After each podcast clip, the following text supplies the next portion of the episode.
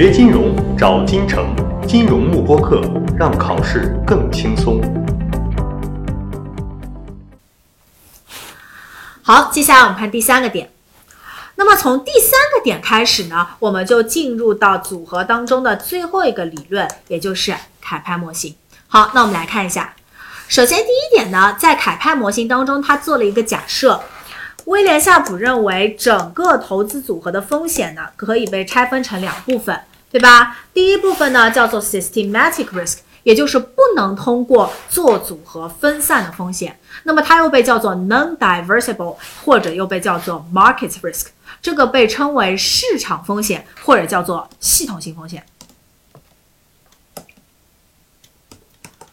好，那么第二个呢，叫做可以被做组合所分散的风险，我们把它称为非系统性风险，或者又叫做 idiosyncratic diversible company specific risk。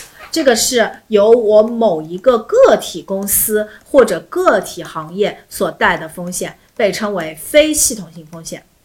好，那我们说总风险呢，就应该被拆分成系统性风险加上非系统性风险。好，那么这边需要特别注意的是呢，我们说在这个整个系统当中啊，由于存在了不能够被分散的非系统性风险，所以我们考试的时候呢，如果看到说，哎，现在我有某一类风险是可以被充分分散的，那么一定是属于什么？是不是属于非系统性风险？对吧？我们说系统性风险是不能够被分散的。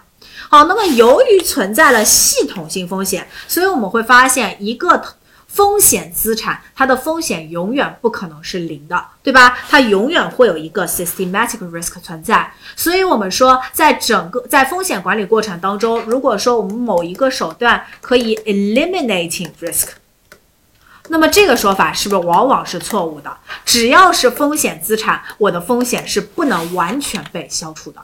对吧？好，那么这是有关系统性风险和非系统性风险这两个风险呢？看到描述，大家会判断。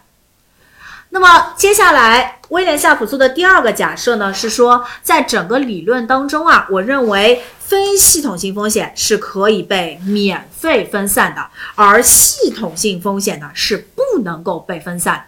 所以这个时候呢，如果我承担风险啊，是只需要对系统性风险做出收益率的补偿就可以了。所以这个时候，凯派模型呢，研究的是我们的收益率和系统性风险之间的一个关系。好，那么这是它的第二个假设，掌握到这里就可以了。锁定金城教育，成就金融梦想。更多备考知识，请关注金融慕播课。